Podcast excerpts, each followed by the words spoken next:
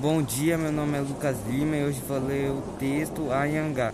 Nos mitos brasileiros, o Ayangá logo era um espírito poderoso que protegia as matas, os rios e os animais selvagens. Geralmente aparecia com veado enorme de coloração branca, olhos vermelhos como fogo em chifres pontudos.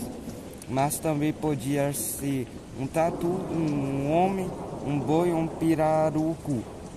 Diz a lenda que Anhangá punia os caçadores que maltratavam os animais e a floresta. Os invasores podiam levar pauladas invisíveis, chifradas e coisas coices ou cair em encantos de ilusões mágicas, perdendo-se na mata ou coisa pior mas era possível oferecer água ardente ou fumo de rolo ou Anhangá pedido sua proteção queimava castanha de caju e faz cruz com madeira da própria floresta também e afastava.